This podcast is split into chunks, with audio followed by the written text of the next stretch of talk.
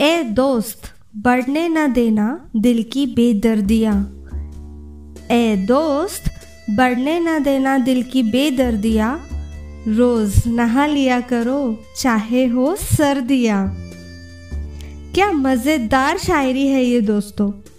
हम कैसे अपने करीबी दोस्तों को कभी कभार ऐसे छेड़ देते हैं? और ऐसी मज़ेदार बातें दोस्तों को बुरी भी नहीं लगती। वो भी हमारे साथ एंजॉय करने लगते हैं। ऐसी ही मज़ेदार शायरी थी यह, जिसमें दोस्त से कहा गया है कि दिल की बेदर्दियाँ बढ़ने न देना, चाहे हो सर्दियाँ रोज़ नहा लेना। अब सर्दियों का मौसम भी आने वाला। तो ये शायरी से छेड़ना आप दोस्तों को अभी मस्त तरीके से। नमस्कार दोस्तों, कैसे हैं आप? उम्मीद है आप सब एकदम मस्त होंगे। मैं आपकी दोस्त वंशिका, आप सभी का दिल से स्वागत करती हूँ शायरी सुकून डॉट कॉम के इस अनोखे मंच पे। दोस्तों, पहली शायरी से आप जान ही गए होंगे कि आज की पेशकश एकदम मज़ेदार, फनी और चटपटी होगी। तो चलिए, बढ़ते हैं हमारी आज की दूसरी शायरी की ओर।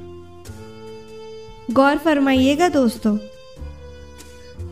तोड़ दे दिल और बात ना माने जब कोई हमारी। तोड़ दे दिल और बात ना माने जब कोई हमारी। कर लो दोस्ती मोबाइल से, भाड़ में जाए दुनिया सारी। वाह जी वाह, क्या बात। सच कहा ना, तोड़ दे दिल और बात जब हमारी कोई नहीं माने तो हम दोस्ती हमारे मोबाइल से ही कर लेते हैं। और मोबाइल में ऐसे खो जाते हैं, जैसे कि सारी दुनिया भाड़ में जाए, हम उसी मोबाइल में मस्त लगे रहते हैं।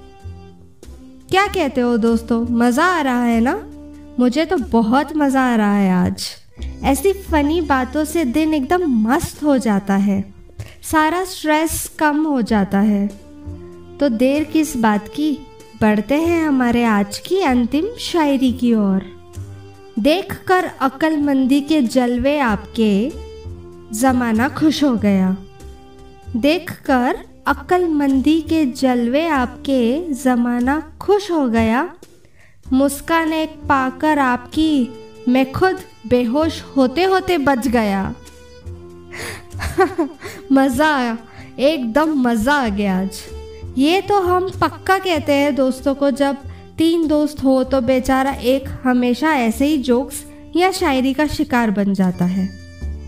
पर ये तो मज़ेदार बात है दोस्तों, एक दूसरे को छेड़ना, तंग करना और फिर ज़ोर ज़ोर से हंसना। इस शायरी में भी ऐसे फ़नी कहा गया है कि आपकी अक्लमंदी के जलवे देखकर और आपकी एक मुस्कान पाकर हम खुद बेहोश होते होते बच गए। आज तो ये शायरियों ने मेरा दिन बना दिया।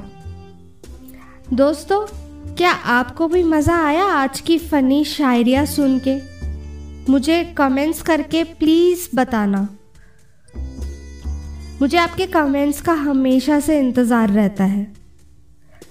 चलिए, अब वक्त हो चला है मेरा आपसे विदा लेने का। तो अपनी वंशिका को कमेंट्स करते रहिएगा ताकि वो आपके लिए और अच्छी नई तरीके की शायरियाँ लेकर आए। आप सब ऐसे ही हँसते रहिए, मुस्कुराते रहिए और वंशिका को सुनते रहिए। जल्द मिलूँगी एक नई पेशकश के साथ। तब तक के लिए अलविदा।